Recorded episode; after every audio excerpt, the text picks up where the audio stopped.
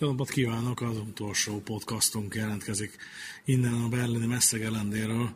Tegnap este a főhadiszálláson rögzítettük a az elhangzottak nagy részét, most pedig itt a sajtóközpont csendjébe visszavonulva próbáljuk meg áttekinteni az elmúlt néhány nap fontos eseményeit, de mindenek előtt azt, hogy az utolsó szakmai napra mi jutott, milyen látnivalót láttak a regionálban szerkesztői Magyar és Zoltán, Halász Péter és Mellár Marcel.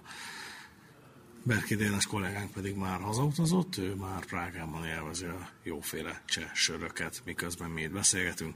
Neki így jutott az idejéből a kiállításra. De akkor nézzük azt, hogy az utolsó napon milyen újdonságokkal találkoztatok. Zoli, nagyon érdekes dolgokat mondtál itt a kis előkészítő beszélgetés során, hogy miről beszéljünk, úgyhogy akkor kezdjük is ezzel, mert hát magyar vonatkozás is van benne bőséggel, illetve azért sok-sok egyéb érdekesség is, ami igazán jellemző az Innotransznak, hiszen nem csak járművek vannak, hanem különböző beszállítók, alkatrész beszállítóktól kezdve, tehát a legutolsó budi kilincstől kezdve a jegy kezelőberendezésen át a különböző informatikai megoldások szállítóin keresztül minden is. Úgyhogy erről kérdeznek, hogy miket láttál a standokon. Pénteken kicsit csendesebb már a vásárváros, a, egyetemen a szerdai és a csütörtöki nap vitte a primet. Pénteken ennek megfelelően egy kicsit jobban el lehet mérni akár a standok, illetve az a vállalkozók világában. Amennyire ez átjön talán a beszámolókból, talán nem. Ugye nem csak járművek vannak itt, ami sokkal látványosabb és könnyebb róla beszélni, hanem egy egész vásárvárosnyi beszállító, ahogy Péter is mondta, gyakorlatilag a mosdókilincstől kezdve a féktuskon keresztül a, a bármeddig az 50 kilós alumínium monoblokk kerékig például, amit az egyik német kiállító standján láttunk. Azt el lehet mondani, hogy még mindig Európai Unió, illetve Németország dominálja az Innotrans kiállítóit, de beszállítók terén gyakorlatilag bármit meg lehet itt kapni. Az egyik érdekes beszállítói csapat ugye a dízelmotoroké, ami meglehetősen fontos a, a vasút világában. Dízelmotorra mindenkinek szüksége van, ezért vagy azért azokért. És a, a dízelmotorok fejlődéseinek trendjeiről beszélgettem a Cummins képviselőivel.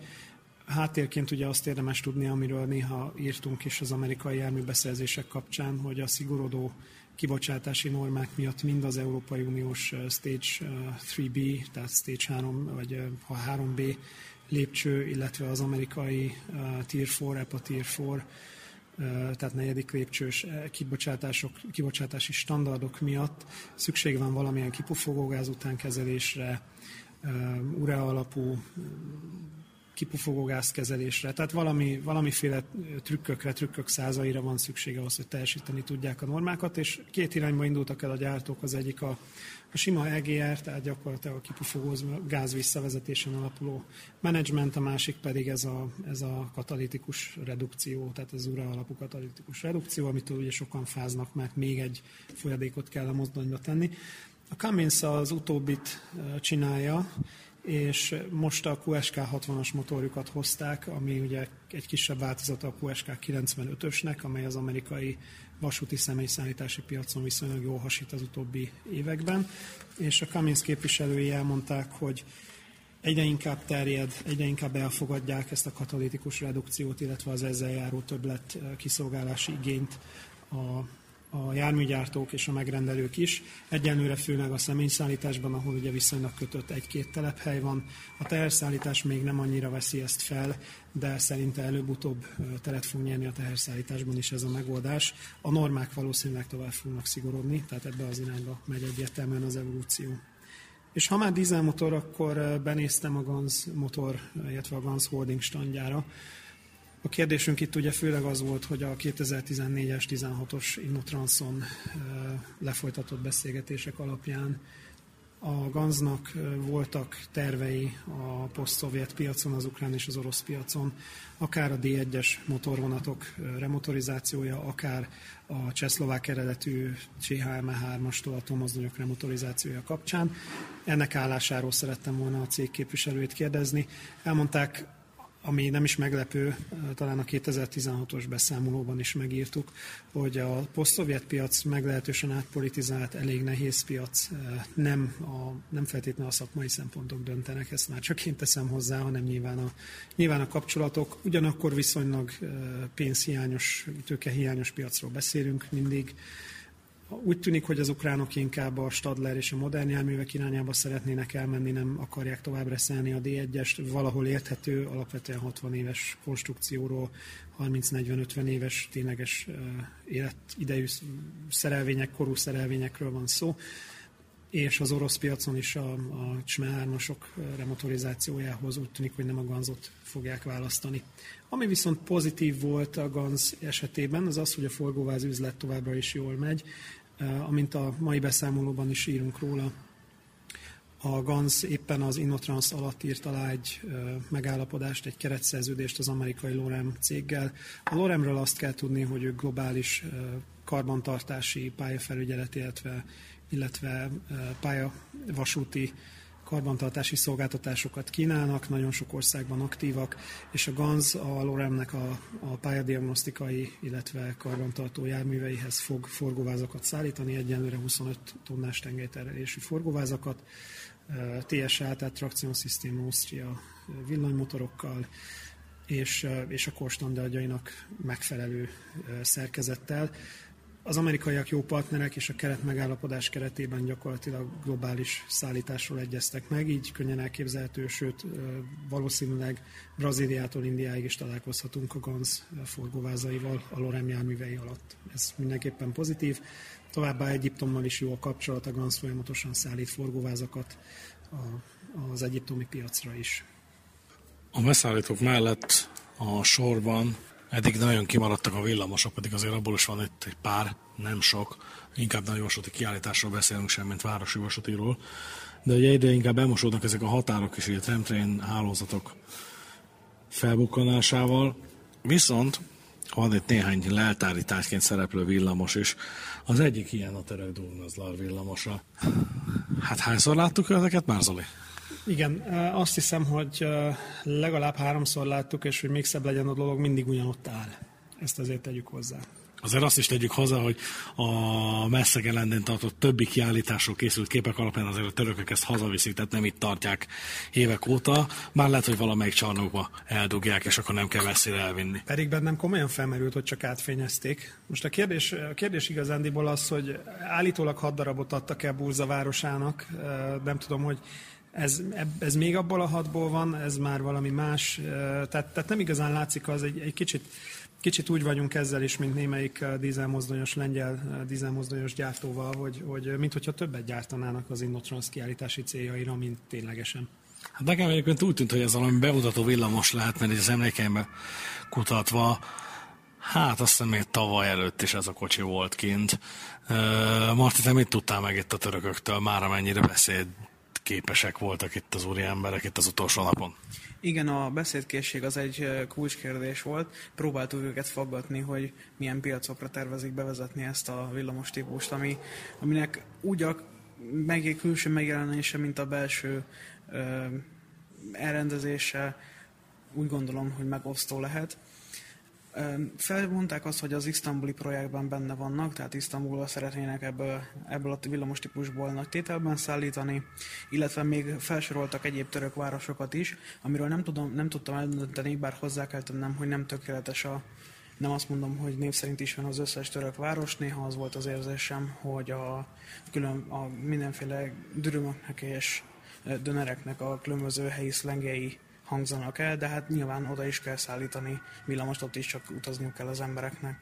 Ami a belső teret illeti, összehasonlításba tudnám hozni a budapesti kapvillamosokkal. Ugye nagyon sok kritika érte, éri őket, hogy a belső elrendezése hagy némi valót maga után. Ez, ez fokozottan érvényes erre a villamosra. Itt ugye dobogón van rengeteg ülés, a budapesti kombinokhoz hasonlóan, hogy a forgóvázakon is vannak ülések, ezek ráadásul egy része, tehát három-három ülés az a folyósó felé fordítva van, ezzel még szűkebb teret létrehozva, illetve a négy sarokban lévő, tehát a modul négy sarkában lévő ülés pedig konkrétan a csukló szerkezet felé néz, ahol egy előre fele nézve a falat, jobbra nézve pedig a tetőt tartó oszlopot láthatja a kedves utas. A és ráadásul mindez dobogon van. Ja, és mindez dobogon természetesen, minden, minden, minden dobogon van, így van. Ezen kívül még egy érdekességet látunk ebben a járban, nagyon sok érdekességet látunk, de egyet mindenképpen kiemelnénk, ez pedig az, az akadálymentesítés. Ugye a kerekes, ahol ki van, kerülve, ki van jelölve a kerekesszékesek helye, ott, hogyha a kerekesszékről beül valaki, lényegében elzárja a folyosót, ugyanis a folyosóra merőlegesen alakították ki, ezzel és a kerekesszéke helyes szemben újabb két található, tehát teljesen elzárja a folyosót az az egy darab kerekesszék, aminek kialakítottak helyet összesen a villamosban. Mindenképpen érdekes megoldás, ilyet még más gyártóktól én személy szerint nem láttam. Hát ráadásul ugye az is érdekes, hogy pont hogy a menetirányra, bármelyik menetirányra merőlegesen helyezkedik el a kerekesszékes, és nem pedig azzal, hogy párhuzamos irányban néz, akár ugye a háttal a menetránynak, akár azzal szemben. Hát ez mondjuk felvet egyéb biztonsági kérdéseket is, hogyha egy, egy hirtelen fékezés következtében valami miatt egyensúlyát veszíti ugye ez a já, hát mondjuk így jármű vagy kiegészítő szerkezet, amivel a mozgásokat tudják biztosítani. De maradjunk még a villamosoknál, és a keletnél, bár Budapestről... Itt azért, itt azért, bocsánat, a villamosoknál és leltári tárgyaknál még van egy közös nevező, az Avenio Ulm, az nem leltári tárgy lassan? Az Avenio Ulm nem, ha már így rákérdeztél, ugyanis a Siemens bár az Alaneo platformot, hát ha jól emlékszem, három-négy innotranszal ezelőtt jelentette be, uh-huh. és meglehetősen döcögösen indult az értékesítésük, Azért szépen befutott, nyilván közben a kombinó családot kivezették, illetve mondjuk így a meglévő kombinókat átkeresztelték, hiszen a budapesti kombinó Szopro Budapest az, ami tulajdonképpen közvetlen előfutárán tekinthető az Avenio villamosoknak, hiszen az eredeti kombinók teljesen más koncepció alapján épülnek föl. Annyi az érdekesség ennek a villamosnak, hogy ez az első olyan kész Avenue, ami 1000 mm-es nyomtávolságra épült. Ugye a Duna partján fekvő város kis villamos üzemének bővítéshez használják majd föl az érkező kocsikat. Igazából túlzottan sok minden nincs benne, úgymond, ami, ami, ami extra lenne. Abszolút a német uh, puritánság, 2 plusz, uh, 1 plusz 1-es ülésosztás, relatíve szűkös helykínálat a keskeny kocsishekrény miatt. Ennek ellenére a tényleg jól összerakott német iparos munka, ahol ugye a helyek kellett gazdálkodni. Viszont akkor haladjunk még keletre, vagy térjünk vissza keletre, ami Budapestről néz össze a nyugat. A Skoda neve sokaknak ismerősen cseng, bár nem feltétlenül a villamos piacon, hiszen Magyarországon inkább trollibuszként találkozunk vele a saját tulajdonban, vagy ugye a cseh, illetve a szlovák vasutak mozdonyain találkozunk a Skoda jellel. Ugye az fontos megjegyezni, hogy ez már nem az a Skoda, ami az autó gyártóval megegyezett annak idején, hiszen a Volkswagen az autó ágazatot már hosszú évtizedekkel ezelőtt átvette, még ugye a vasúti, illetve tömegközlekedési járműgyártás, az pedig maradt egy öröcsel kézbe, ugye nem olyan régi hír, hogy egy cseh pénzügyi csoport vette meg a tulajdonjogát ennek a járműgyártónak. Na de mit hoztak ide Berlinbe? Marci, megnéztük ugye a Chemnitz számára épített két irányú villamost. Az előbb már példáloztunk a budapesti kafokkal, de azt hiszem, hogy most is lehet példálozni velük. Így van, mindenképpen meg, érdemes megtenni az összehasonlítást. Talán kezdjük azzal, hogy ugye maga a szekrény szélesebb, a budapesti kaf, ha jól emlékszem, 2400 mm-es, itt ugye ez jóval szélesebb, 2650 mm, ami már nem teljesen ismeretlen Magyarországon, ugye Miskolcon és Debrecenben is ilyen széles járművek közlekednek. Miskolc azért is jó példa, ugye ott is a Forcity klasszik szériából érkezett villamos, oda az, az készült. Ez is Forcity Classic, érdekesség, hogy ugye 2 plusz 2-es elrendezés az ugye ismerős Miskolcról, a két irányúság az ugye, a, ugye adott, tehát ebben, ebben teljesen hasonló a két jármű. A felszálló sávok száma az ugye budapesti kafvillamosokhoz, és akkor most itt utalnék arra, hogy Budapesthez képest milyen előnyökkel rendelkezik, az több, ugye összesen 10 felszállósával számoltunk, ami több, mint a budapesti, és nem is konkrétan a felszállósávoknak a száma, tehát nem konkrétan nominálisan van probléma, az elosztás a sokkal kedvezőbb. Ami érdekes, hogy az egyes modulokban nem feltétlenül szimmetrikusan vannak elhelyezve az ajtók, tehát van olyan, ahol a bal oldalon kettő, a jobb oldalon pedig egy található. Külön érdekesség, hogy a Skoda, illetve csehszlovák hagyományok, ugye a, amikor még egyirányú villamosok voltak, az nem volt probléma, hogy ugye a fülkék bal oldalra voltak súlyozva. Bal oldalra voltak orientálva, vagy a különböző kapcsolószerkezetekkel így van, így van, bal oldalra voltak orientálva, így van. Ugye bal oldalt nem volt első ajtó, ugye jobb oldalt voltak az ajtók a villamoson. Itt ha, picit hasonló, ám de megfordított koncepcióval találkozhatunk. Itt jobb oldalra nyúlik ki a fülke az utastér felé, ezért míg az a villamos egyik végén ugye azt tapasztalhatjuk, hogy jobb oldalt egy egyszárnyú ajtó van, bal oldalt pedig egy klasszikus kétszárnyú ajtóval találkozhatunk. A belső tér az meglepően tágas, már így a budapesti kaphoz képest, tehát a, úgy tudtak kényelmes szélességű üléseket és üléstávolságokat létrehozni, hogy közben a, a közlekedő folyosó teljesen kényelmesen végigjárható a villamos teljes hosszában. Az akadálymentesítés, a kerekesszékes elhelyezés az nem a török megoldásoknak megfelelő, tehát az már kicsit ilyen európai eh, mércével is teljesen elfogadható módon lett vég. Igen, készült. És hogyha már... Igen? Mondod. Ha egyébként erről jutott eszembe az aszimmetrikus ajtó elhelyezésről, ugye ezt láttuk az egyik orosz villamoson, a PC Transport System villamosán. Arról, arról mintha már derültünk volna az első podcastban, röviden nem. A, az oroszok igazán egy tökéletesen anakronisztikus járművet hoztak, itt beszéltetek a dobogókról.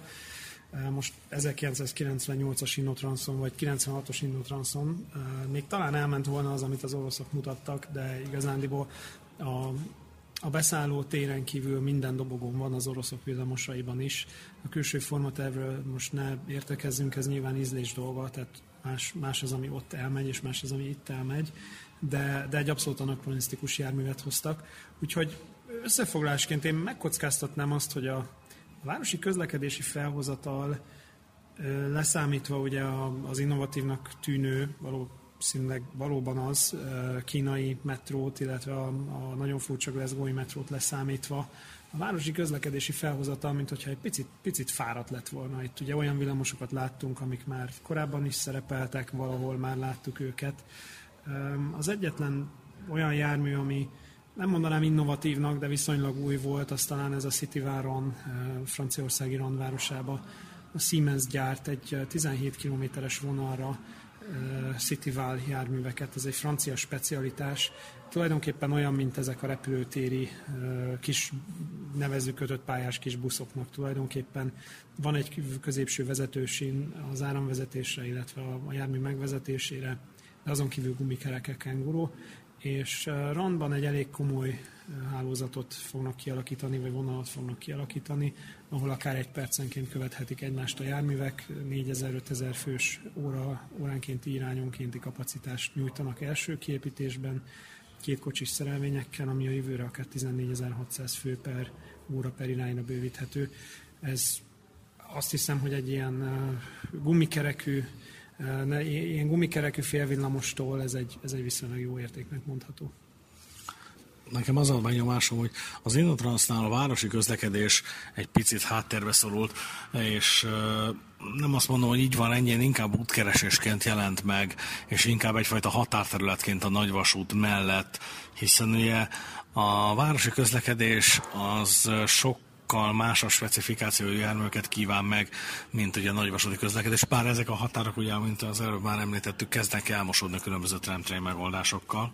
Igen, én, nekem is pont az jutott eszembe, hogy az előző években mindig láttunk tramtraint, mindig láttunk új villamosokat. Itt ugye a, a Stadler például elhozta a Metelicát, ami viszonylag új volt, viszonylag sok lengyel villamossal találkozhattunk, a, a persze a szép emlékű Swing, Tango, Foxtrot, stb. illetve elnézést a Tango, a Stadler volt de a persze a különféle táncnevű villamosaival nekem úgy tűnik, hogy, hogy egy picit megfáradt tényleg ez a, nekem is az a véleményem, hogy picit megfáradt ez a városi közlekedéseság, nem igazán hoznak új villamosokat ide. És hát azért a Pesának a villamos elnevezéséhez tegyük hozzá, hogy ha jól emlékszem, 2012-ben, 2014-ben volt egy jóslatod, abszolút teljesen random bedobva, hogy a következő típus hogy, hogy is fogják hívni Mi is volt ez a jóslatod? Visszanéztem, visszanéztem, Quickstep és Foxtrot volt ebből a Foxtrotba is jött. Két évvel később, úgyhogy akkor a Pesát, a pénzügyi gondokkal küzdő Pesát, akkor várjuk a kasszánál, hogyha már le, mi is lehúzunk róluk egy bört. Nem, nem a, a Pesának egyébként érdekes lehet a jövője, hogyha tudják stabilizálni a cég helyzetét, ez csak reflektálva a tegnapi sajtótájékoztatón hallottakra, illetve elhangzottakra. De azóta azon gondolkodtam, hogyha tudják rendezni a cég pénzügyi helyzetét az állami befektetői alapátvétellel, akkor még akár az is elképzelhető, hogy a Deutsche Bahn keretszerződés folytatásával ki tudnak mászni a gödörbe. Úgyhogy kíváncsian várjuk, hogy ők, ők mire jutnak. Oké, okay, a tátrajót azt majd fölveszünk otthon, mert igazából az, az és hát ugye amellett, hogy az Innotrans nem is városi vasúti kiállítás, amellett azért azt is érdemes megjegyezni, nem is, nem is nagyon teherkocsis kiállítás. Ugye erre inkább a Müncheni logisztikai kiállítás, ami gyakorlatilag az innotrans váltva páratlan években kerül megrendezésre. Inkább az a fő fóruma ezeknek a megoldásoknak. Itt inkább vontatás, tehát Berlinben inkább a vontatás és az ablakos szegmes az, ami jelen van, de azért a sárga szörnyek mellett, akikről már tegnap beszélgettünk, teherkocsi is van itt, egy-kettő, ezek inkább nem a tömeges újdonságokat, hanem a különböző innovatív megoldásokat vonultatják föl. Itt ebben Zoli lapozgat mellettem egy katalógus tárcsafékes teherkocsi forgóvázakat látok, meg különböző rugózás és egyéb megoldásokat. Mik a mostani trendek, miket láttál?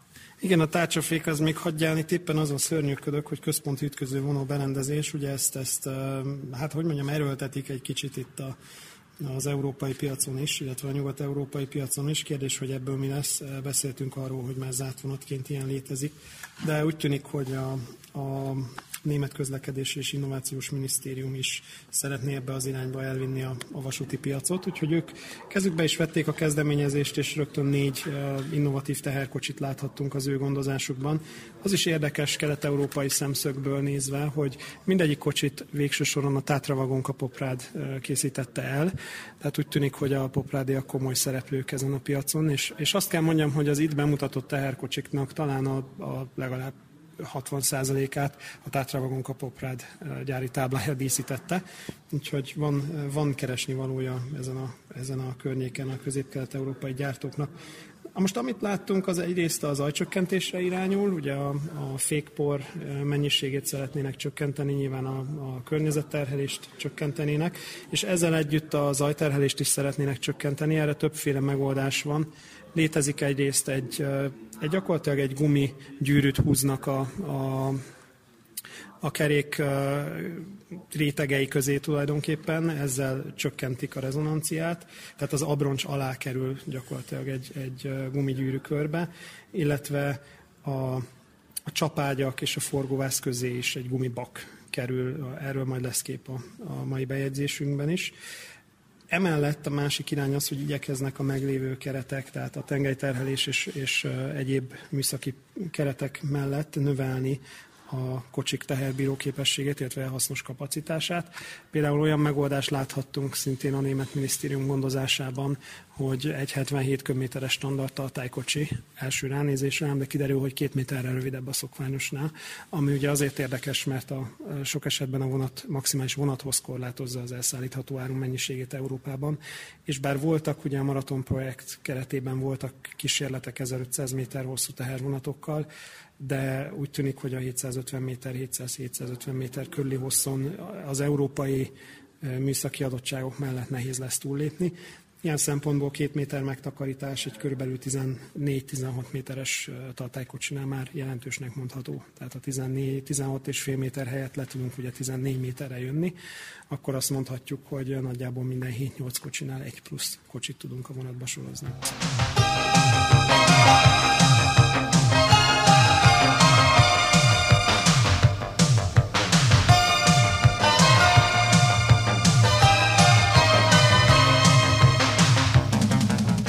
Végül pedig a szerkesztőség tagjait arra kérném, hogy összegezzék, mit láttak, milyen érzésekkel távozunk, mi az, ami megfogta őket, ami, ami abszolút a, a legjobb a highlight volt, és ami, ami mondjuk pedig az abszolút hát igazából negatív félet talán nem is érdemes mondani, de egy ilyen összképet, hogyha mondanátok arra, hogy mit láttatok, mit tapasztaltatok az Innotraszon, milyennek ítélitek az idei kiállítást, mi az, ami, ami abszolút meg maradandó élmény, ugye a csapatnak a nagyjából a fele, sőt kereken 50 a mondjuk így, hogy messze szűz.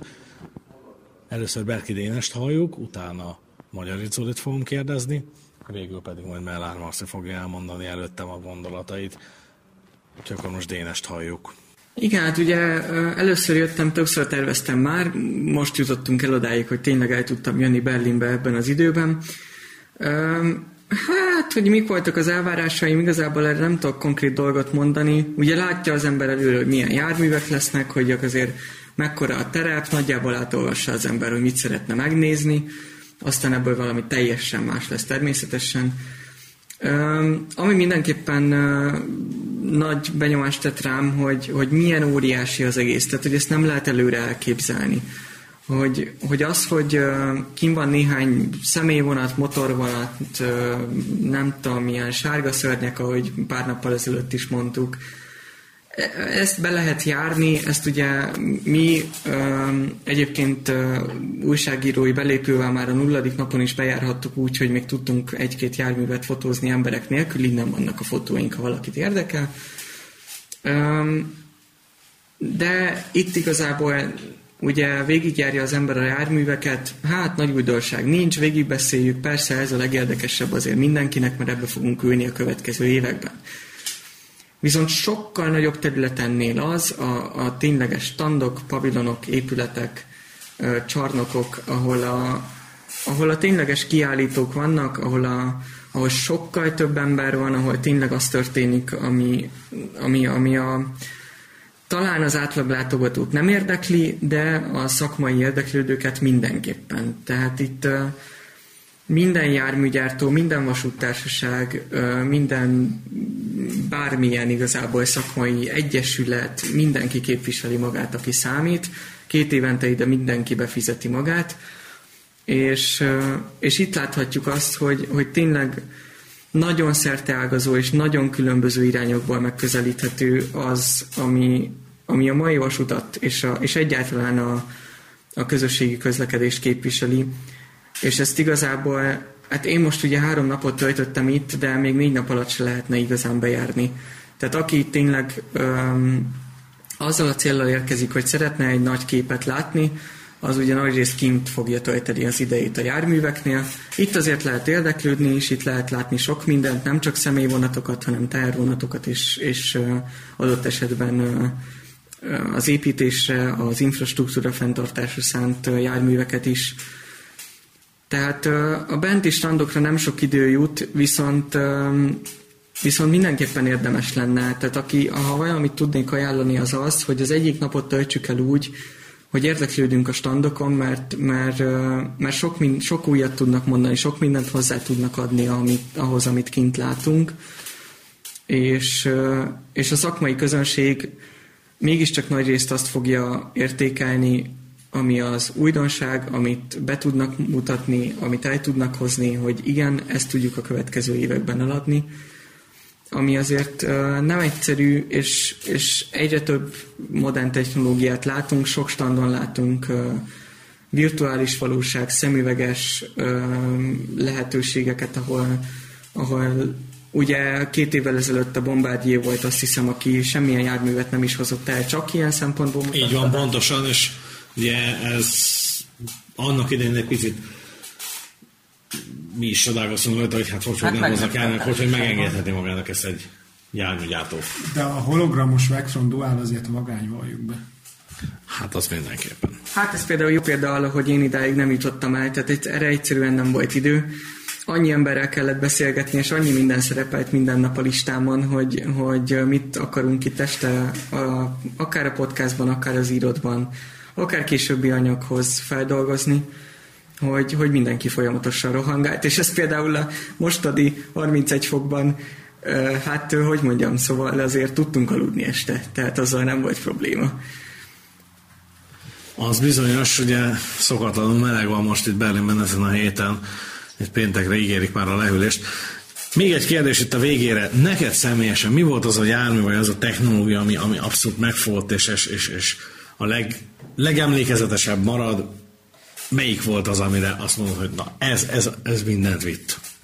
Nem tudnék őszintén szóval egyet mondani, mert nagyon sok minden jött azért. Ami mindenképpen látványos volt, az a, az a Stadler nem is egyeduralma, de egy olyan szintű um, jelenléte, amit, ami mellett egyszerűen nem lehet szó nélkül elmenni. Tehát sok járművet láttunk, beleértve itt akár a magyar IC Plus-ról beszélve, amit mindenképpen meg kell említeni, mert ez egy nemzetközi, hát ha nem is piacra, de közlekedésre szánt jármű. Akár az olaszok, az Alstom, a Siemens, bármelyik járművet, azért el kell mondani, hogy a Stadler volt az egyetlen, ahol nem nagyon láttunk hibát. Tehát mind a sajtó, sajtóesemények keretében, mind pedig a járművekkel voltak azért persze előfordul, de, de, de a járműk egyszer, egyszerűen minőségileg annyira a mai elvárásoknak megfelelőek, hogy, hogy, hogy mindenféle reklám nélkül, és tényleg nem fizet minket a Stadler egyébként, akármennyire úgy tűnik. Azt kell, hogy mondjuk, hogy, hogy tényleg sokszor hallottuk az összes hét darab prezentáció során, hogy a Stadler mióta van jelen az Innotranson, és most mennyire válik a legnagyobb kiállítóvá. Ez megérdemelt. Tehát tényleg a minőséget látjuk, abszolút. Nehéz lenne kiemelni tényleg egyet, de egy járművet, de, de mint, mint kiállító azért a Stadler jól csinálta. Tehát ezt el kell ismerni. Dénes, köszönöm szépen, és köszönjük szépen a munkádat is. Hát én, én, köszönöm, én köszönöm abszolút a jelenlétet, és hogy megtekinthettem ezt a vásárt. Idén reméljük még lesz sok ilyen alkalom olvasóink pedig Dénes írásaival és beszámolóival pedig találkozhatnak majd még a továbbiakban is, hiszen azzal, hogy most véget ér a beszélgelendén az Innotrans nem jelenti azt, hogy a vasúti újdonságok sora véget ér a regionálbánon. Hát sőt, az a rengeteg anyag, amit itt meggyűjtöttünk, szóval azért itt van, van sok, amit nem írtunk bele még a cikkekbe, úgyhogy készüljetek. És akkor most Magyari Zoli pedig megosztja velünk, hogy ő hogyan látta az idei Innotrans szakkiállítást. Bizonyos értelemben veteránnak számítok már a berlini vásárvárosban, ám most először sikerült úgy eljönni, hogy gyakorlatilag majd, hogy nem a teljes négy napig itt voltam, kettő péntekig a szakmai napokon kis kihagyásokkal. Az egyik, amit észrevettem, az a, az összlátogató szám növekedése, ami szemmel látható lent a kiállítási területen is. Az elmúlt években még, még azért lehetett lépni, most valószínűleg az új csarnok építése miatt is, de biztosan a látogató szám növekedése miatt is.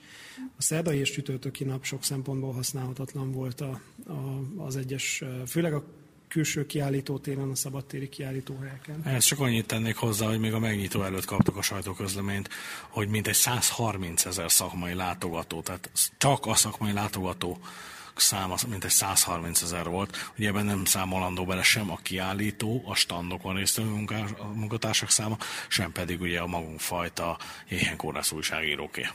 Sőt, sőt, egyébként most a péntekiben, ha jól látom, már 160 ezerről beszélnek, ami, ami aztán minden eddig itt üt. 155 jármű volt itt, 110 országból érkeztek kiállítók, 3062 egyedi kiállító volt, tehát képtelenség végigjárni négy nap alatt. Az egyik benyomásom az tényleg, hogy, hogy kezdi magát olyan szempontból kinőni a vásár, hogy, hogy kezd áttekinthetetlen lenni sok szempontból. Ez főleg ugye minket érint, akik sok mindenről be kell, hogy számoljunk. Nyilván, aki, aki csak uh, tárcsaféket szeretne venni, vagy egy, egy, uh, egy pofás központi ütközővonókészüléket, az át tudja tekinteni a kínálatot még most is. De, de annak, aki, aki mindenbe szeretne belekóstolni, egyre nagyobb a kiállítás, egyre nehezebb átlátni. A másik trend szerintem, amiről korábban is beszéltünk, ugye a városi közlekedés viszonylag vékonyabb reprezentációja. A harmadik, amit meg kell említenünk, most éppen itt ülünk a, a buszos kiállítótér, szabadtéri kiállítótér fölött. Ugye ezt a legutóbbi Innotranszon indították útjára ezt a Buzz Display névre keresztelt szabadtéri buszos kiállítóhelyet. Itt köröz egy-két busz időnként, a Solaris is ugye hozott egy új trollinót, elektromos mobilitásról van itt most már főleg szó, talán dízelmotoros, csak dízelmotoros hagyományos jármű nincs is. Mindenben van legalább egy akkumulátor, egy áramszedő vagy, vagy valami.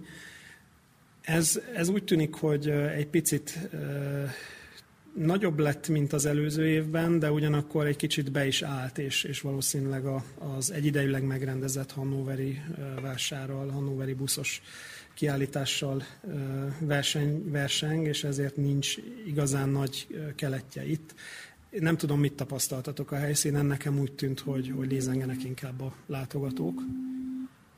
Igen, igazából a buzz display az, aminek a létjogosultságát egy picit én megkérdőjelezem. És nem csak azért, mert a párhuzamos IA fut ilyenkor Hannoverben, és az, az tényleg egy sokkal nagyobb buszos kiállítás, hanem azért is, mert ez egyértelműen egy kötött pályás, egy vasúti kiállítás. És uh, nyilván ugye egy integrált közlekedési rendszer és közlekedési szolgáltatás eladás egy nagyon fontos dolog, de attól függetlenül viszont uh, ez a fajta párhuzamvonás, vagy nem is tudom, hogy mondjam, ez az, ami egy kicsit, kicsit talán erőltetetnek tűnik, és nyilván, nyilván szerepe van ennek, nyilván fontos az is, hogy komplex rendszereket át tudjunk tekinteni, adott esetben olyan megoldásokat mutassunk be, amely mind a közúti, mind a vasúti járművekben használható.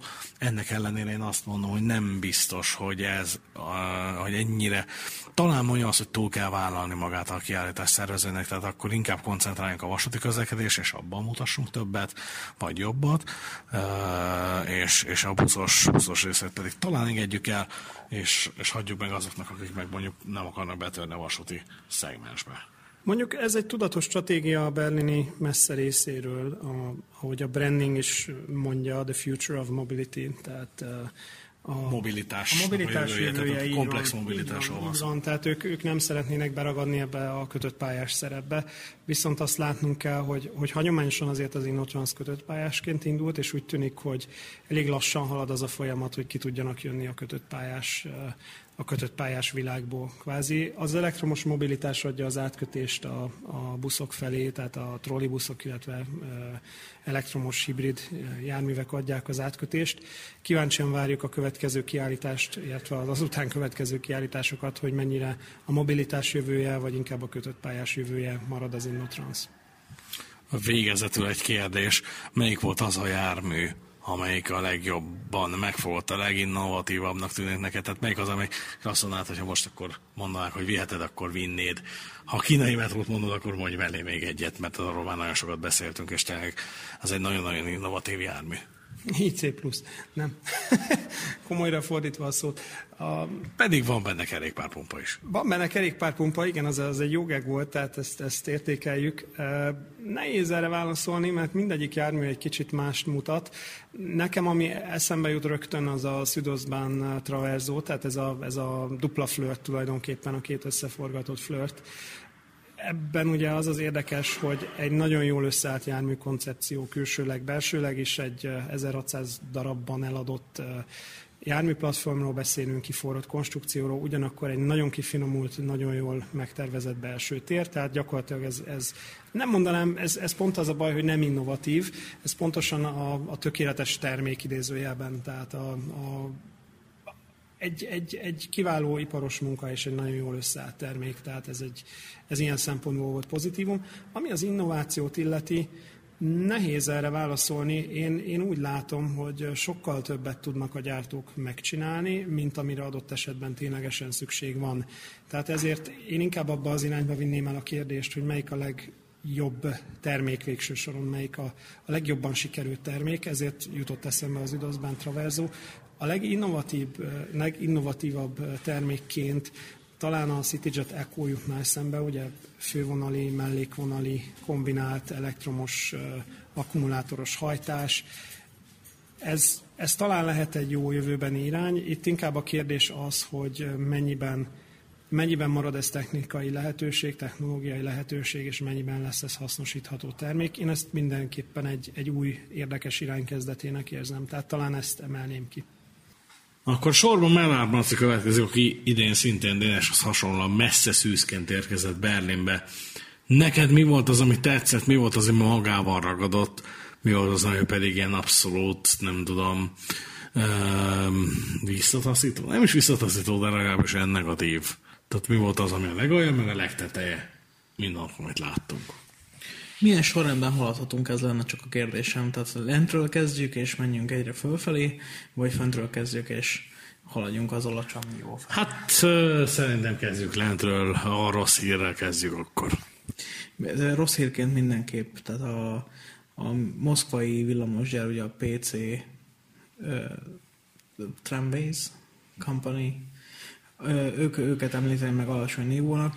Ugye itt láthatunk különböző villamosokat, amelyek lényegében a Tátra gyár, tehát ugye régen, a lényegében a CKD-nek a továbbvitele, kopizása, licensz alapján gyártása. Ugye ez nem ismeretlen az autogyártásból sem a Gazella teherautók kapcsán. Itt azt véltem felfedezni, hogy próbáltak újítani, próbáltak 2018-nak megfelelni, mégis lényegében ugye az összes ülőhely ezekben a villamosokban dobogon volt, ami 2018-ban már több, mint kínos. 2018-ban már több, mint kínos.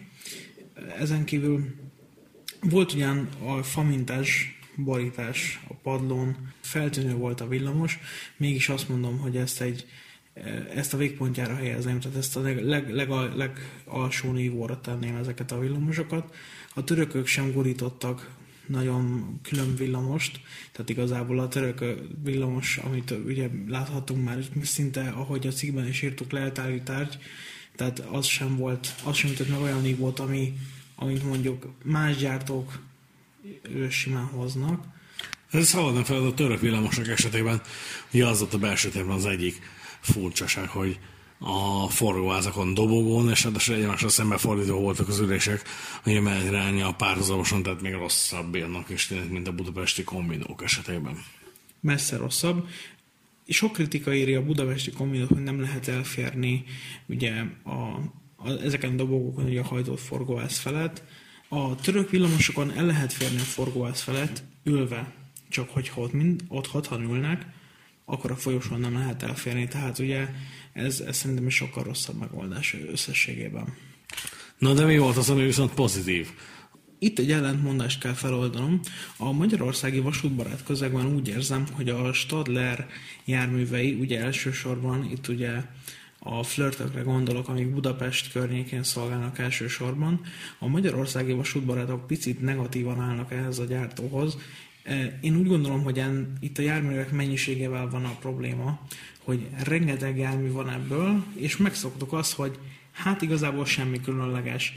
A hangja nem olyan, már hogy ugye a vasútbarátoknak nem különleges, tehát csak erről van kizárólag szó. Ugye hangja az van annyi, amennyi szükséges, elég halk, működik, jön, megy, ugye a rendelkezésre állási mutatók elég jók, tehát nincs az, hogy kidől, nem, nem, nem napi szintű gyakorlat az, hogy kidől egy a forgalomba. Hát főleg az első 60 át a Stadler, hogy Pusztaszobolcson tart karban, hát többről ugye ez nem feltétlenül mondható el.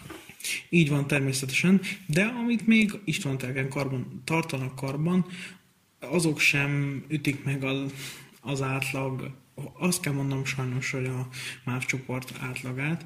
Hát nem egy húlyos BHV egyik sem.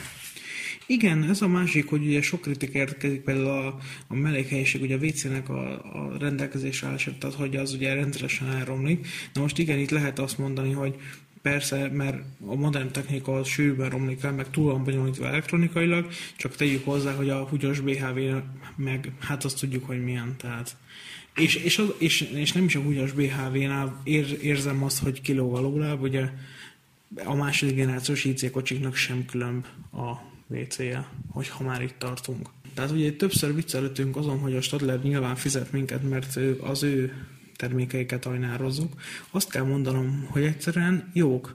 Nem feltétlenül izgalmasak, tehát a vasútbarát szempontból nem feltétlenül a, a, arra megy, hogy milyen élvezetes hangja, milyen mekkora élmény vele utazni. Az utazók közönség nagy részét viszont nyilván nem ez érdekli, hanem az érdekli, hogy megérkezik, igazából nem zajos, tehát mindenképpen csendes járművekről van szó, hogy a szigetlés nagyon sok időt, energiát, pénzt fordítottak, ez több sajtó bemutatón is ugye szóba került, és a, a megbízhatóságuk pedig a rendelkezésre állások rendkívül magas, és ez az, ami igazából érdekli az utasok többségét, illetve az üzemeltetőket is, és emiatt gondolom azt, hogy a Stadler kiemelt szerepben Hát igen, talán összefoglalva azt mondhatjuk, amit itt már többször mondtunk ugye az elmúlt napok során, hogy ez egy jóféle iparos munka, amit láttunk. A svájci járműgyártó, tudjuk, hogy bármelyik telephelyen végezték ezt a munkát, és igazából nem akartak semmi nagyot villantani. A jármű az ő megy, teszi a dolgát, és erről szól a történet. Így van, pontosan. Ha már visszatérünk egy picit a, a közúti vasúti járművekhez, itt ugye lényegében az orosz, mondhatjuk, hogy csodákon? Hát, hát érde, érdekes, érdekességeken kívül. Orosz csodák, hát de fogjuk rá. Az a csoda, hogy kikerültek az Innotransra, mondjuk egy kicsit gonoszan. Ugye itt volt a Skodának a Forcity Classicból a Chemnici változata, Erről egy picit beszéljünk. Talán a cikkből nem annyira derül ki. Úgy gondoltuk a szerkesztőség, hogy erről talán a podcastban érdemes egy kicsit részletesebben beszélni. Ez ugye a 2650 mm széles járműszekrényen rendelkező villamos, ami hát, Kezdjük a budapesti összehasonlítással. Ugye a Budapest alacsony padlós villamos az ugye két, összesen három típus van. Tehát ugye a Kafurbosznak van egy rövidebb, és egy hosszabb változata, illetve ott van a kombina, budapesti Siemens kombina. A rövidebb változattal tudna konkurálni ugye a Skoda Forcity Classic Chemnici változata. Nyilván mindent a megrendelő igényeire szabnak. Az a baj, ha igazából a budapesti kapról nem tudjuk, hogy itt mennyiben a, a megrendelő igénytelenség, mennyiben a gyártónak a sora az, hogy rendkívül sok meghibásodás történik ezeknél a villamosoknál, illetve hogy a, a belső tér az rendkívül kényelmetlen az utasok többségének. E, nyilván ez egy adottság, a budapesti házatnak az adottsága, hogy a 2400 mm-es kocsi szekrénynél szélesebbet nem lehetett rendelni. Nagyon nagy könnyebbség viszont a Chemnicieknek, illetve Miskolcon ugye szintén 2650 mm most már az új szabvány. Ott ezzel nincsen probléma, ugye a belső térben 2 plusz 2-es elrendezésben vannak közlések, és ennek ellenére még egy nem kis méretű ember, mint amilyen most az olvasók nyilván, illetve a hallgatók nem látják, hogy hát ugye azt a spamból ugye a nagyobbik embert kell elképzelni ebből, és simán elfértem, tehát úgy tudtam végigsétálni, hogy nem okozott problémát a folyosón való végisétálás úgy, hogy 2 plusz 2-es ülésrendezés van végig, és az üléseken én is kényelmesen elfértem. Igen, a Kennedy villamos az meglehetősen um, szintén jól összeragott iparos munkának tűnik. Megköszönöm Marcinak a munkát segítségét fotózásban és szövegírásban úgy szintén. Én is mondok néhány szót. Számomra az egyik legérdekesebb és, és legtalányosabb jármű talán a Foszló, illetve most már Stadler Eurodual, Eurodual mozdonya volt abban a tekintetben mindenképpen, hogy két évvel ezelőtt láttuk a UK Dualt, amely egy picit kevesebb, gyengebb dízelhajtással rendelkezett, emellett teljesítők a villamosmozdony volt. Most viszont a Eurodual az, az igen magasra teszi a mércét, azt hiszem, hogy valamennyi mozdonyától számára. Uh, nyilván ez egy tehervonati mozdony, tehát az ablakos rontok élen azért még, még, még várni kell a, a bimonális mozdonyok megjelenésére. De azt mondom, hogy ez már nincs olyan túl messze, hiszen a sebesség növelése, a végsebesség növelése nem egy olyan nagyon nehéz feladat most már, hiszen egy teljes értékű dízeles villamos mozdonyról beszélünk. És a másik, amit viszont kiemelnék, az igazából érdekességként, és az, hogy mi mindent lehet összehozni akkor, hogyha a megrendelő igényeit maximálisan figyelembe vesszük. Na ez volt a Glasgow-i metró. Egy minimális alagút keresztmetszetbe bepasszíroztunk egy járművet, ami lehetőleg modernebb technikát hordja magában, az utasok számára lehetőleg legnagyobb komfortot nyújtja. És igazából én már csak arra várok, hogy, hogy vajon a budapesti föld alatti esetében ki lesz az, aki az új járműveket szállíthatja. Nem lennék meglepve, hogyha a Stadler lenne ez, de hogyha ők nyerik meg, akkor azt hiszem, hogy lehet egy újabb Taylor egy jármű, amelyik fölkerülhet a palettájukra referencia gyanánt.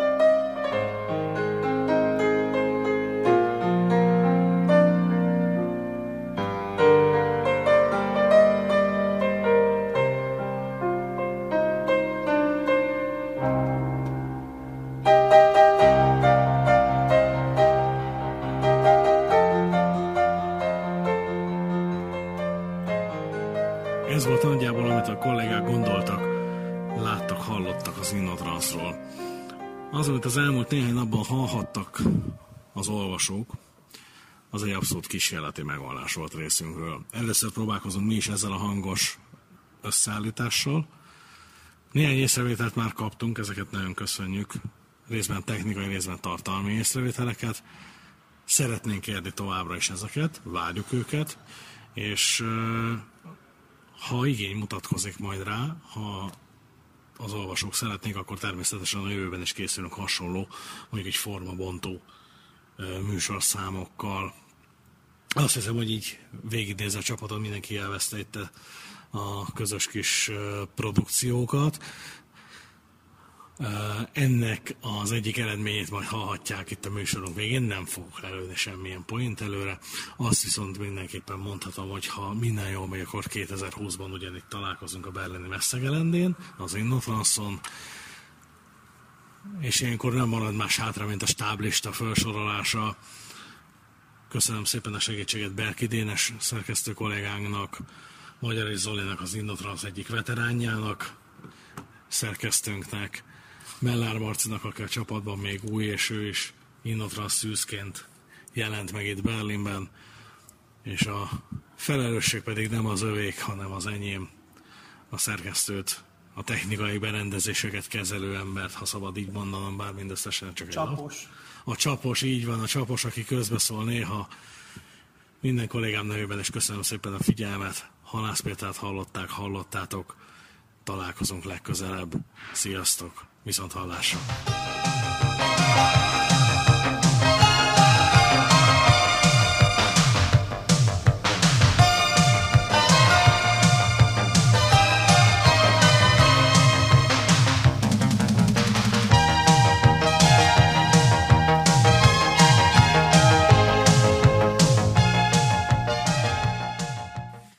Vonatkozó Európai Uniós célok, illetve irányelveknek megfelelően előbb-utóbb közép-kelet-európában is eljön az az idő, amikor szükség lesz a közszolgáltatási szerződések valamilyen fokú tendereztetésére, illetve a valamilyen szintű piacnyitásra.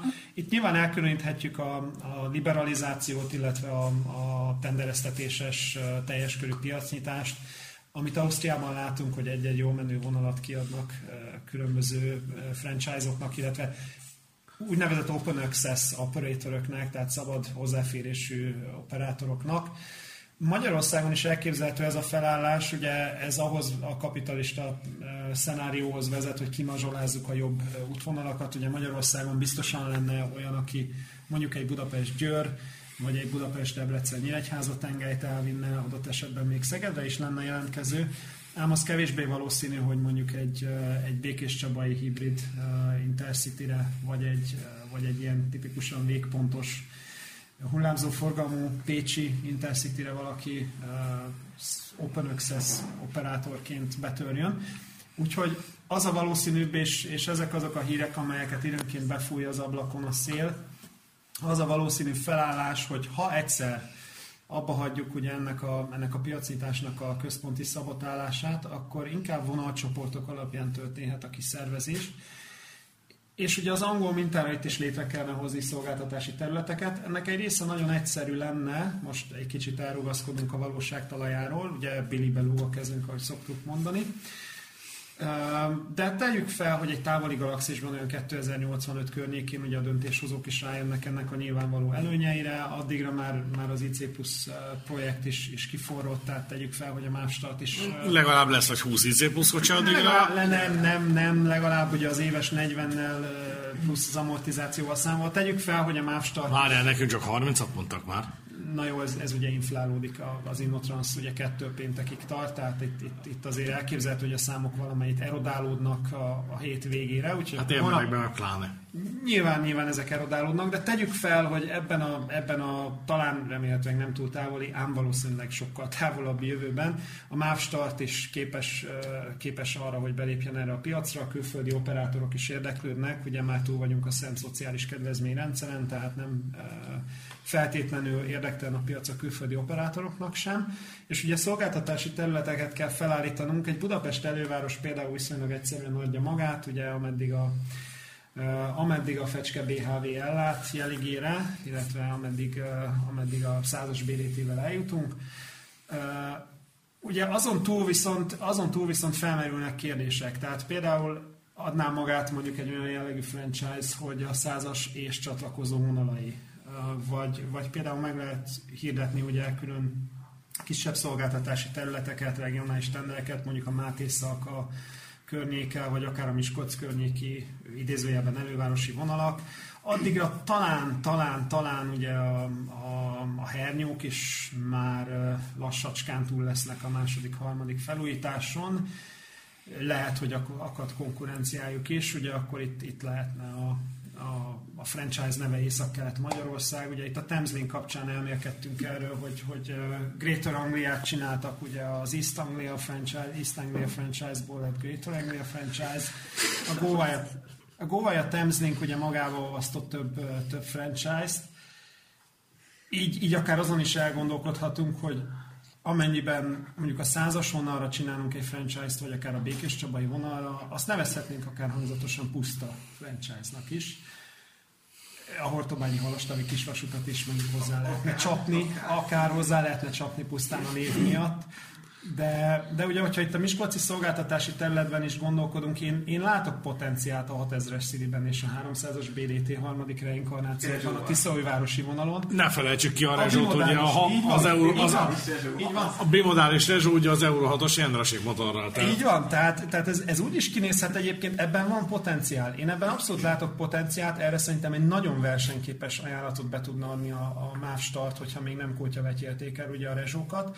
Ugye itt arról van szó, hogy, hogy Miskolcról elindulhatunk villamosított vonalon, ez egy tökéletes bimodális alternatíva lenne, ugye Miskolcról elindulhatunk villamosított vonalon, Kazincbarcikán szedő le, Rezsó be, és innentől kezdve ugye létrejött a bimodális szili. És így olyannyira létrejött, hogy 1993 és 96 az angyalföldi járműparádé már láttunk is ilyen. Így van, tehát ugye, tehát ugye a bimodális szílével a Mávstat abszolút korszerűen ö, versenybe tudna szállni, és akkor innen a határa csillagoség, tehát ugye beszéltünk a Puszta franchise-ról, beszéltünk ugye itt a Kazinc, Balcika, Úzt, bimodális lehetőségekről. Rögtön, rögtön brandet is kitaláltunk hozzá. Hát így van, egy, egy brandet rögtön lehetne, ugye, ugye ez lehetne például a, a Greater Baz megye franchise, tehát Sírva röhögünk ezen egyik.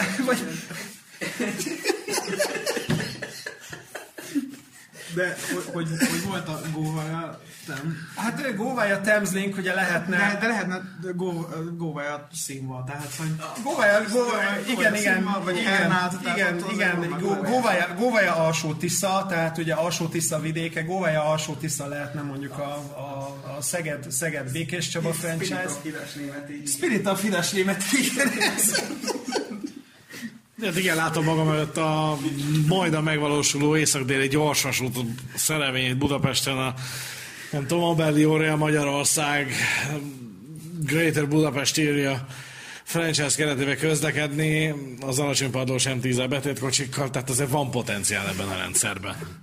Igen, igen, ugye az alsó, az alsó, az alsó Zala megye lehetne az egyik leglukratívabb franchise a magyar hálózaton, addig még addig ugye bírjuk a volánnal a, bírjuk a, volánnal a, a, a versenyt. De egyébként viccet félretéve el tudnánk képzelni különféle bimodális megoldásokat máshol is, és, és úgy érzem, hogy a Mástalt járműparkjában abszolút meg lenne erre a potenciál ugye egy, egy csörgő szili kombináció. Ez abszolút ideális, bimodális és költséghatékony megoldás. Nem, nem, én, én, azt hogy így van, én nem látom, nem látom annak akadályát, hogy egy olyan kétszekciós bimodális mozont hozzunk létre egy csörgés és szili keresztezéséből, ami kielégíthető. Én nem, én nem akarok ötleteket adni, de tulajdonképpen megoldható az, hogy középen mind a kettőt elvágjuk, nem? Csak így kell vigyázni, a motort ne vágják.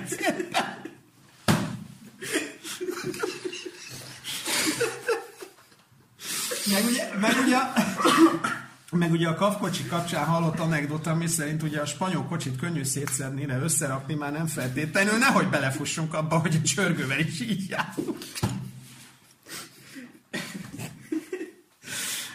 Na, tehát akkor még Rétőbb az megy a franchise.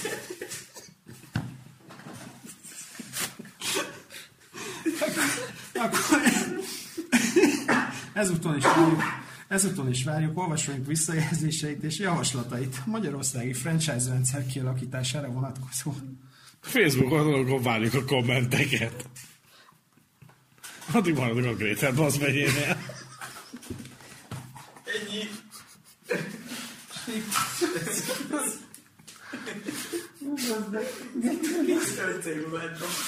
Na jó, az majd... Találtak egy Gréter Basz. Sok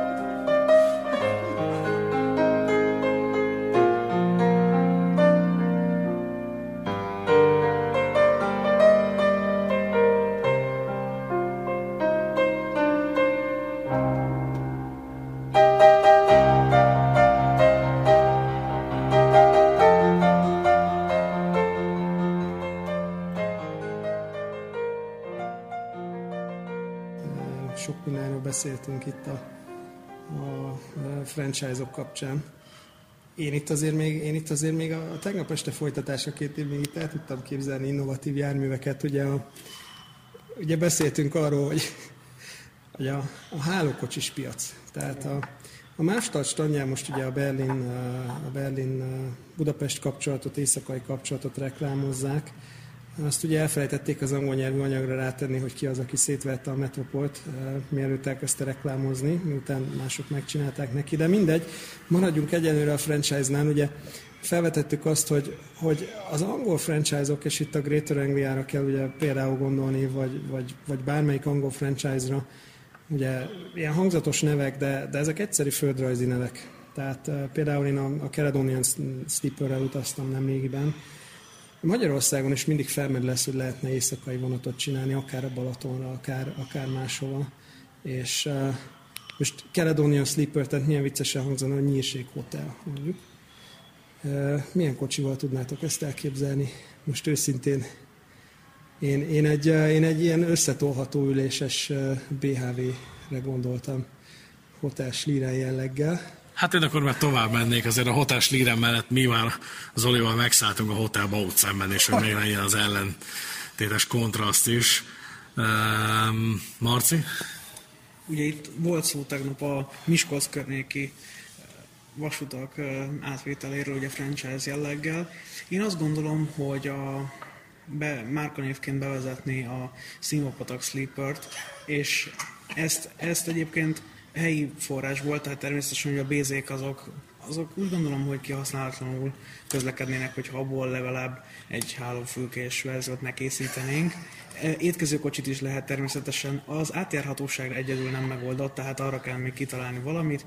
Ugye a a CD-nél láthatunk több megoldást is erre, ugye három szekciós csuklós, úgymond csuklós bézét már ugye ott láttunk, tehát egy, két hálókocsi, egy étkezőkocsi, ez abszolút egy, és akkor a Simopatak Sleeper márkanevet pedig ráfestjük az oldalára és haladhatunk. Hát és arról se feledkezzünk meg, hogy ezért Észak-Kelet Magyarországon fontos a kis határforgalom és a régiós együttműködés, hogy valószínűleg meg is találtuk már a partnert mindez a szolgáltatáshoz. Így van, ugye a Greater Baz megye az ugye nem kizárólag Magyarország területén, nem kizárólag Magyarország területén szolgáltatna, hanem ugye a Kassai elővárosi forgalom, illetve vágás, majd. Tehát a Kassai elővárosi forgalom, tehát a Kassa, a Kassa és a Miskolci Eszbán lényegében, ugye ezt a kettőt kell valahogy egymásba integrálni. A, ezeken tovább menve, tehát egészen a, a Poprát felé, Eperjes felé nyitottak vagyunk abszolút. Ezt, ennek a kiszolgálására is kell valamilyen megoldást találni. Ugye a 3000 volt egyen áramot a Szilibe, hát bele lehet szerkeszteni, ezen már nagyon sokat gondolkodtunk. Hernyóval, hernyóval, hernyóval a világ minden tájára. Igen, igen, hát a következő, következő fokozat. De igen, de abból nincsen bimodális. Azt mi nem hoztuk létre. Na most, na most az, hogy nincsen, az nem jelenti azt, hogy nem lesz. Sőt, gondoltad a pantográf közepébe besorozott villamos fűtőkocsit, ami mint energiállátásként működik. Ennyi. Így van, de miután ugye Magyarországi központú a cég, illetve hát a vezetőség már fel is állt, ezért Ugye a Kassa környéki utazási szokásokat nem tudtuk teljes mértékben felmérni, ebben partnerünk lesz a, a CSD régió helyi, tehát Kassai központú vállalata. Még, akkor egy frappáns nevet kellene találni ugye a százas vonali franchise-nak, mert azért a Greater Buzz megye az nem fedhet le mindent, tehát egy egy echte jásznagykun szólnoki azért ezzel ellen tiltakozni fog, úgyhogy én arra gondoltam, hogy a, a híres Ista Vidon, az az édentől keletre film után lehetne akár Istav Puszta is a, a, Na, ez a százas vonali franchise neve. De, de azért maradjunk abban, hogy itt a, a Szeged, a Szeged Békés Csaba franchise tegnap nagyon mostolán kezeltünk. Én, én simán el tudnék képzelni egy, egy szalámi kolbász franchise-t erre a megoldásra. És azt képzeljétek el, hogyha az angol trendek alapján ugye 7 év után lejár a szolgáltatási szerződése mondjuk a CSD régiónak, vagy, vagy bárkinek, aki átveszi, vagy a Csefere Keletorinak, akkor, akkor ugye akár össze is vonhatjuk a franchise-t, és, és akkor lehetne ugye a, az East Puszta franchise és a Szalámi Kolbász franchise összevonásából szerintem adja magát. Egy nagyon jó angol reggeli következne. A Puszta Kolbász, Puszta Kolbász franchise. Vagy egy nagyon jó angol reggeli.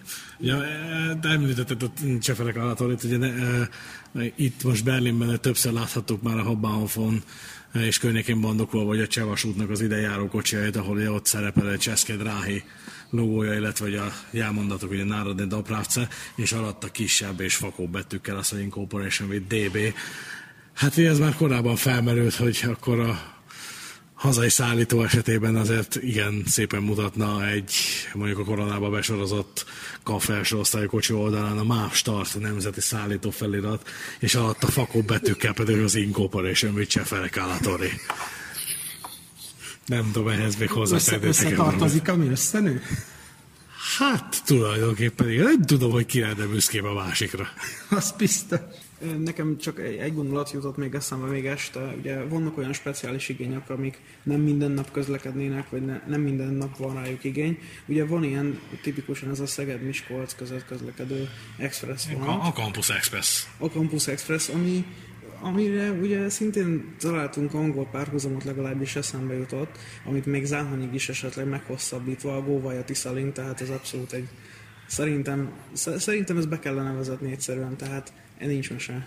Az, az üzemeltetőről még nem tudtunk megállapodni, de a, a brand már megvan. Góvaja Tiszalink. És akkor, de mindez szatíra és agymenés volt így részünkről, viszont így abszolút utolsó és labzárfa utáni pillanatban szeretnék idézni egy sajtóközleményt, amit ma reggel e, kaptunk meg. Tehát ez csak arra a jeligére, hogy az élet néha viccesebb dolgokat produkál, mint amit mi ki tudunk találni. Hát vagy lehallgatnak minket, tehát illetve hallgatják a podcastjainkat. Én már akkor várom az East of Pusta franchise-t.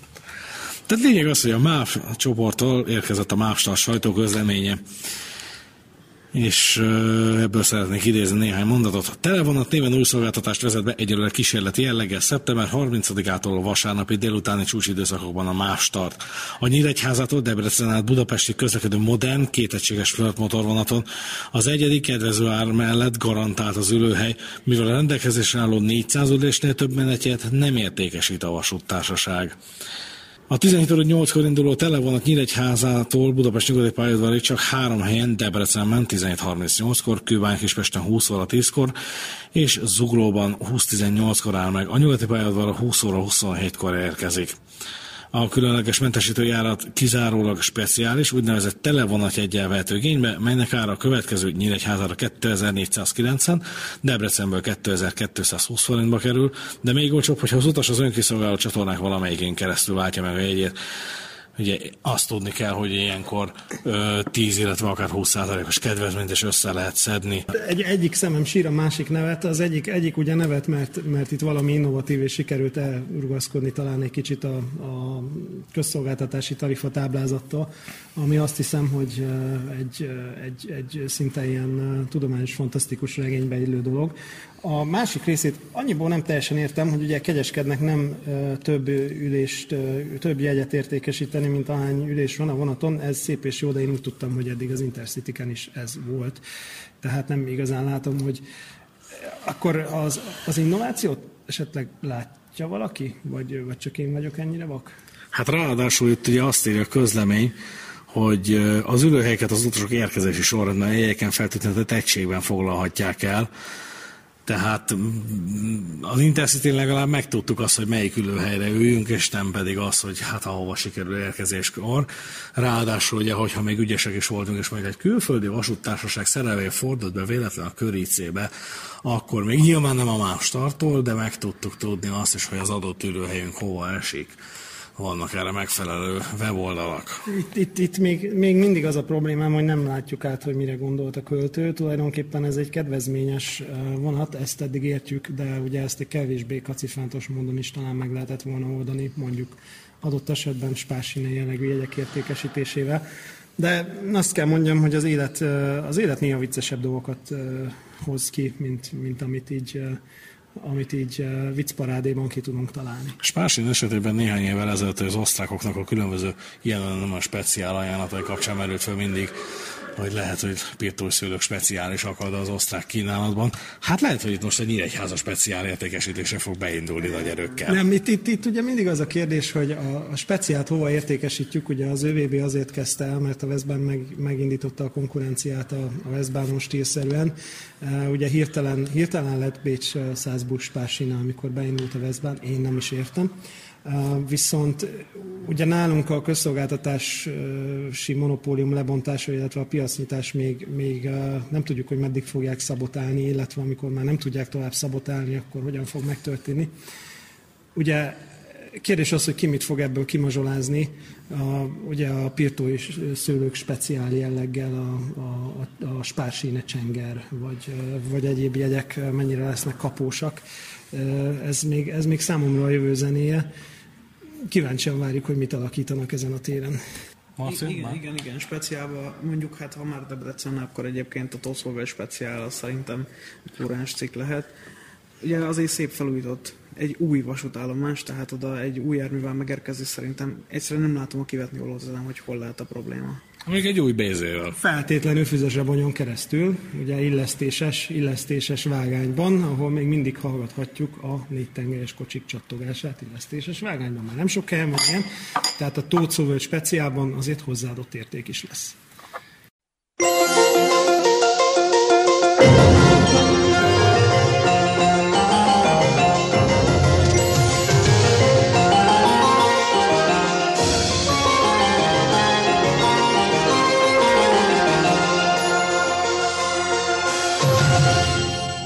Most a televonattal én arra jöttem rá, hogy eljutunk oda, ami az én nagy veszőparipám volt sokáig, ugye a City Star mellé a, az Erdély kilépő vonatok, helyegyes vonatokra, ugye kellett egy nulla forintos pótdíjmentes IC és helyjegy, amely ülőhelyre nem jogosított, ám de nem dohányzó volt, ára 0 forint, áfa tartalma pedig 25% vagy 20% vagy mi volt éppen akkor az Előállítási költsége meg, hogy 30. Így van, így van, tehát a, a 0 forintos egy áfa tartalma, illetve az ülőhelyre nem jogosít, ám minden esetre nem dohányzó.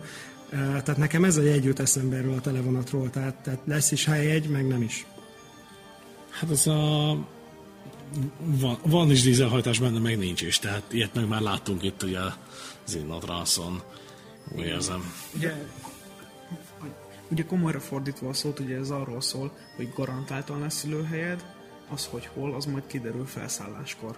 Jó, hát erről majd szerintem a lózvezetőt kérdezzük meg. Tehát neki vajon ő is érkezési során foglalhatja majd a helyét? Igen, ő nem válthat, hát neki utazási van, gondolom. Tehát ő, ő nem válthat ilyen jegyet. Hát az, tekintve, ő, az ő hely nem garantált. Hát tekintve, hogy ugye azt írja a közlemés, hogy a Stalkú pártja, a VIP kártya és egyéb kedvezmények nem érvényesek a vonaton. Van konkrét szám, hogy mennyit értékesítenek? 400-at? Kerek 400-at. Kerek Na, 400 hát ugye az a 200-200 ülőhely, és a 401 lenne a mozdonyvezető.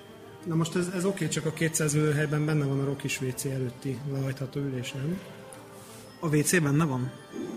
Azt nem tudom, én nem számoltam le, de a lecsapható ülés a kerékpáros térben benne van, bár kutyát és kerékpárt nem lehet szállítani, tehát az ülőhely megmarad ez végtelenül kínos. Én, én, én nagyon-nagyon kellemetlenül érzem magam most, hogy ez így, ezt így ennyire részletesen megbeszéltük, és rájöttünk olyan dolgokra, hogy, hogy bizony feláras vonat, vagy legalábbis külön díjszabály szerinti vonat, és akkor a felcsapható ülésekre is helyjegyet, vagy nem helyjegyet, de válthatunk külön jegyet. Hát helyjegyet biztos, hogy nem.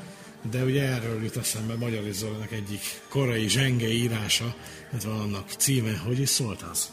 Felára semmiért. És hát ugye annak a folytatása volt, aminél annyit tettünk hozzá, hogy még mindig. thank you